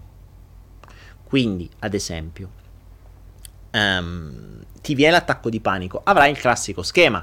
Ma a te accadranno determinate cose, probabilmente le persone attorno eh, vengono lì in aiuto, in soccorso, stai tranquillo, rilassati, ti diranno sempre le stesse cose. Questo è lo schema classico. Che cosa accadrebbe se nel momento in cui tu hai un attacco di panico, arriva uno dietro di te e ti mette um, due casse enormi e poi ti fa partire la musica da circo a palla. Ti, ti inizia a fare il solletico, tu ti giri e lo trovi a lui con sto cappello e col naso rosso che fa Ah, sveglia! Pa, pa, pa, o si mette a far cretino. Cioè, qualunque cosa letteralmente assurda. Oppure una cosa banalissima, ad esempio, perché è un attacco di panico. Questa, ad esempio, è una tecnica reale che potete applicare in, uh, in maniera semplicissima. Quando qualcuno ha un attacco di panico o ha, quando qualcuno sta usando uno schema di... Mm, che in qualche modo lo porta a stare male o a distrarre, insomma che fa casino. Però anche sugli attacchi di panico può funzionare. C'è un modo per rompere uno schema che è uno dei migliori, ok? Più semplice per rompere uno schema, voi immaginate questo qui che arriva attacco di panico, quindi abituato nel suo solito schema, oddio, bacia, rilassati, tranquillo, eccetera. Voi potete fare una cosa semplicissima. Avete qualcuno che sta in uno schema ehm, non produttivo, magari appunto di attacco, di cose, eccetera. Voi andate lì, andate lì vicino e gli fate STOP! Cioè, che cazzo è successo? Ma adesso non l'ho fatto così forte perché ho, ho, strillato la parola stop, non so se si è sentito. Cioè, voi andate lì e in maniera perentoria gli fate stop! Ora, tra l'altro, stop non solo è una rottura di schemi perché gliela strillate nell'orecchio e quella persona si spaventa. Che, che cazzo è successo? Dovete essere veramente. Cioè, non è che dovete andare lì e dire ah, stop. No, cioè, ordine puro, quello diventa un vero e proprio ordine Quindi date un ordine e un'induzione. Quindi fate una rottura di schemi con un'induzione immediata. Quindi che cosa accade? La persona non si aspetta che voi gli strillate. Quella è la prima rottura di schemi. Di già la, il tono di voce. Aprendo il varco, voi gli date il comando che è stop. Stop attiva un altro schema. Perché la parola stop è legata a uno schema predefinito ha uno schema predefinito che hanno tutti. Voi lo stop lo vedete ovunque, lo vedete grande sulle strade decine di volte, sapete che quando c'è scritto stop, voi vi dovete fermare. Quindi qualunque cosa state facendo, voi vi dovete fermare. Questa è una tecnica potentissima e di una banalità estrema.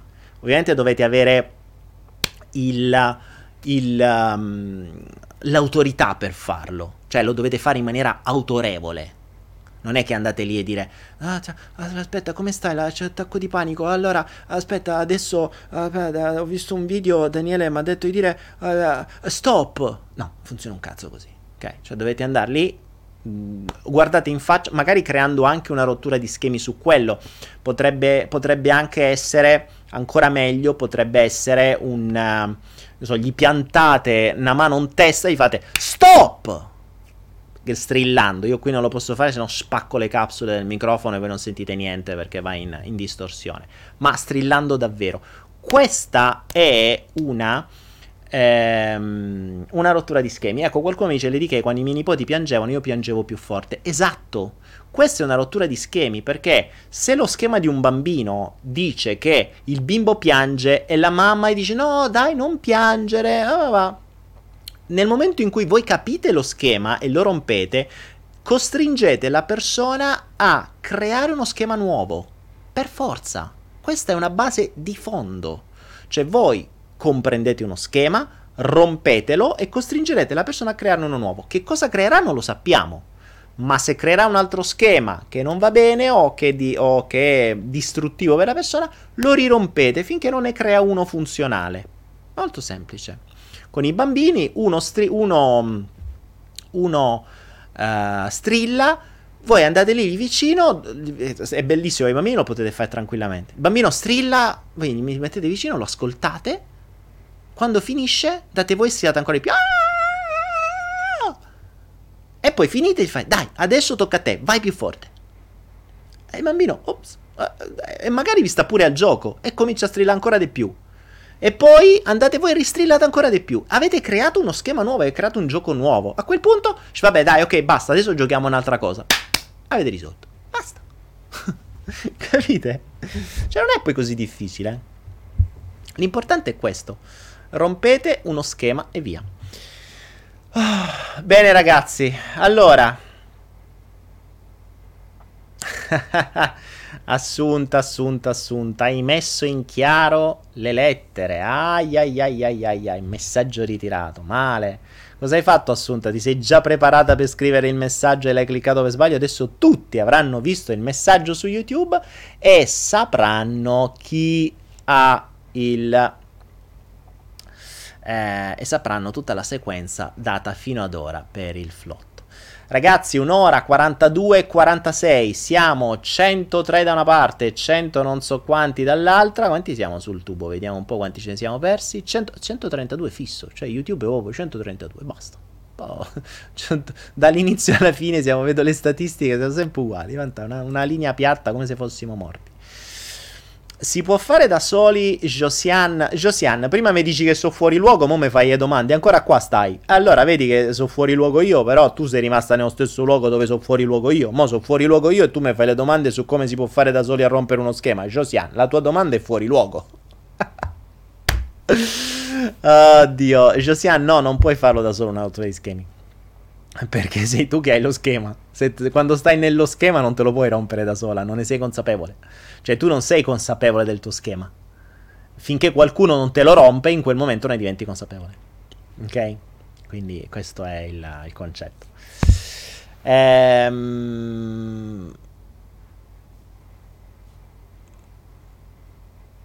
Lorenzo, oddio Lorenzo, che dopo, dopo questa cosa di Lorenzo chiudo. Lorenzo mi dice su YouTube, Dani, per te è impossibile cambiare il sistema, ma le anime come te mandate su questa terra per risvegliare le coscienze non pensi facciano parte di un progetto pacifico globale o qualcosa di simile? Uh, boh, sinceramente io non mi sento parte di un progetto. Uh, io come al solito continuo a dire sempre di più, mi mi sto muovendo, mi, sono anche uscito dal mondo, sono anche uscito dal mondo della formazione, uh, perché la reputo sempre più inutile, la reputo sempre più inutile, perché comunque sia spesso e volentieri diventa una presa in giro, cioè io posso darti delle informazioni, uh, la vera formazione te la devi fare da solo e per fare informazione non c'è bisogno di fare formazione. Tra l'altro non ci dimentichiamo che i veri grandi leader, cioè quelli che hanno fatto storia, quelli che hanno, uh, che hanno tracciato un segno, che hanno tracciato un, un, solco e hanno lasciato un segno, non erano mica trainer.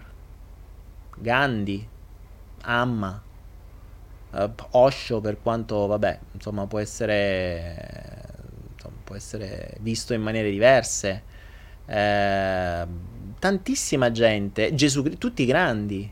Attenzione, non, non, non, sto mettendomi alla loro stregua, sto imparando da loro. Per cui è... Mm, loro comunicavano. Cioè, non stavano, certo, non è che voi andate da, da, da Gandhi e vi facevate una coaching privato, andate da Amma e vi fate, se non sapete chi è Amma, informatevi eh, andate da Amma e dice Amma scusa ho bisogno di parlare con te, ho bisogno di una coaching. Ma magari ci parli pure, ma n- non è che te fa una coaching privata.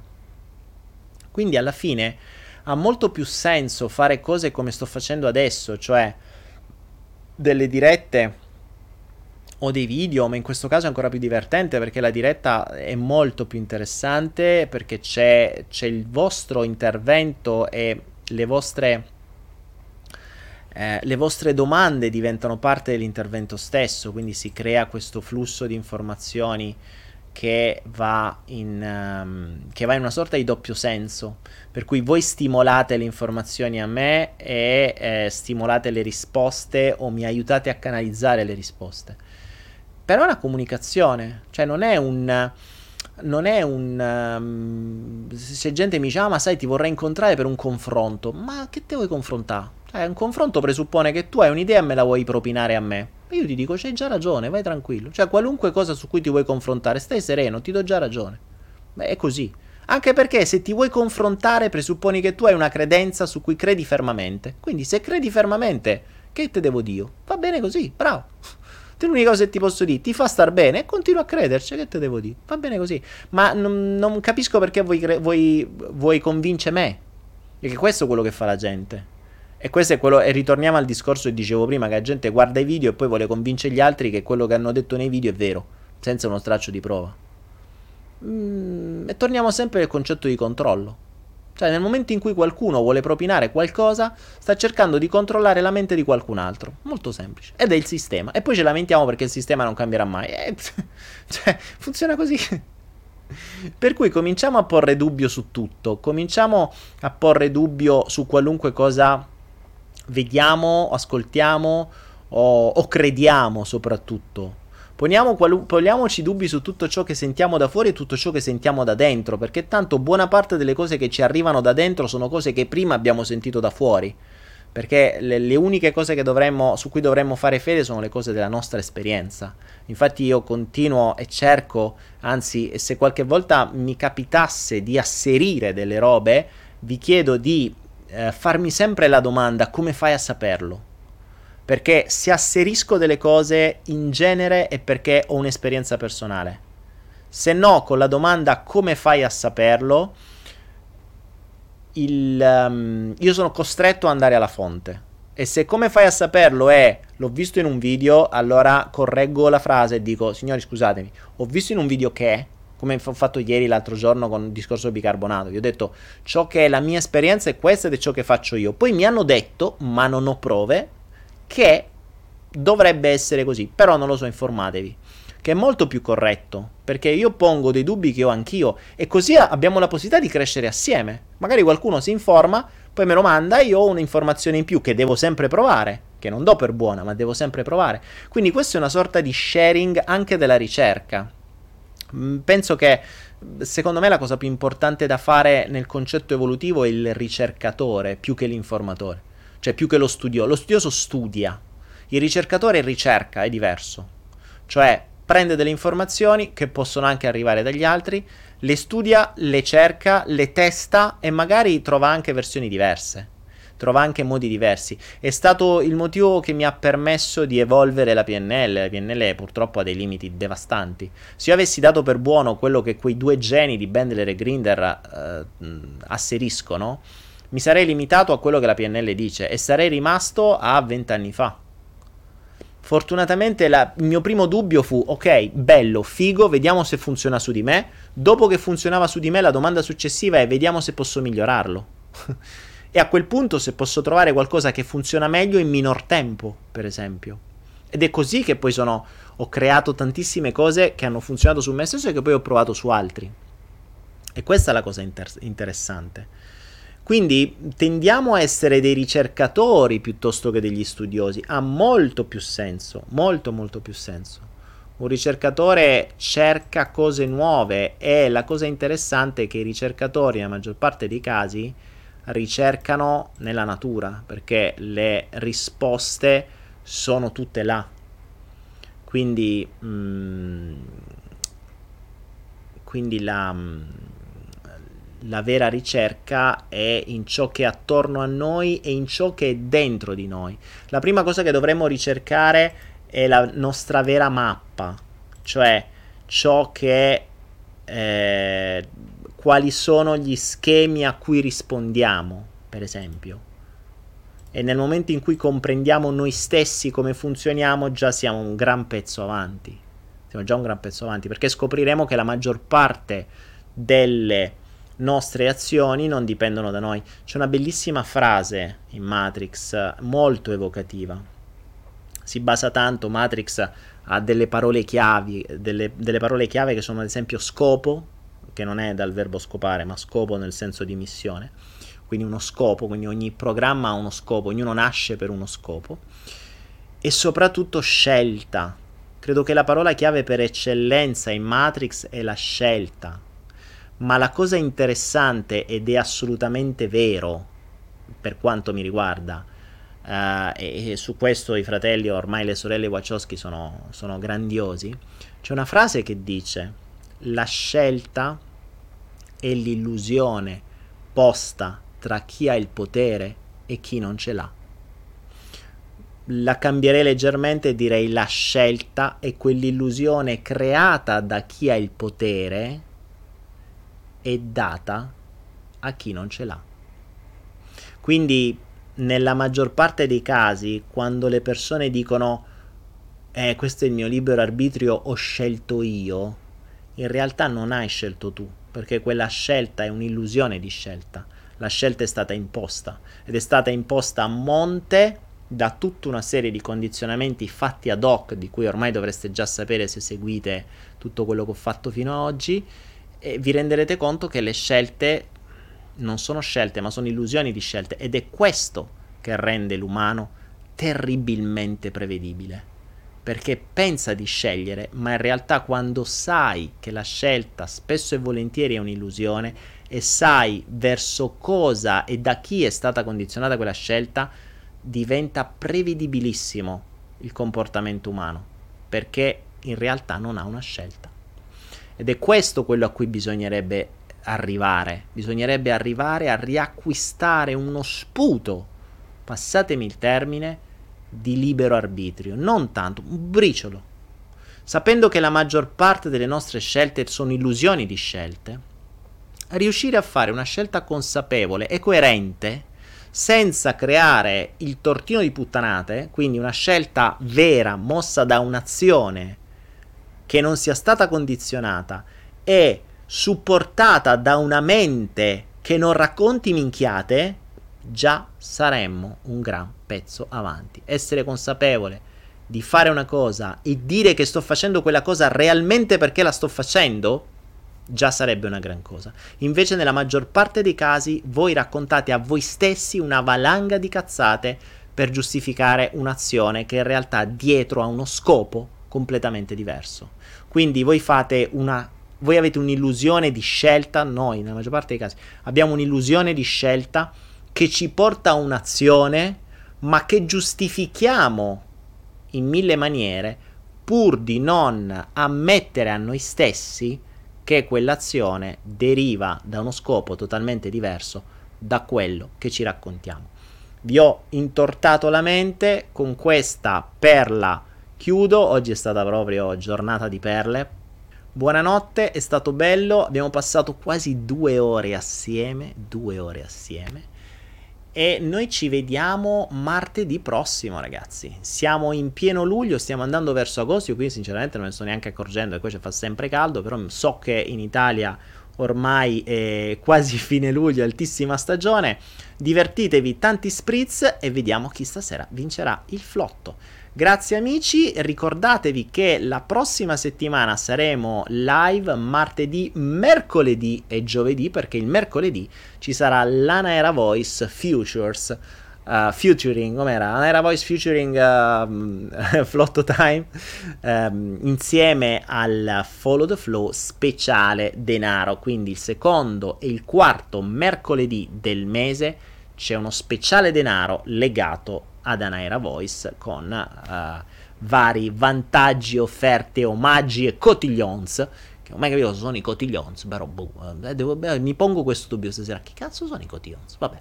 E con questo dubbio ammalletico sui cotillons che assomigliano un po' ai coglions, possiamo chiudere questa trasmissione e noi ci vediamo martedì prossimo.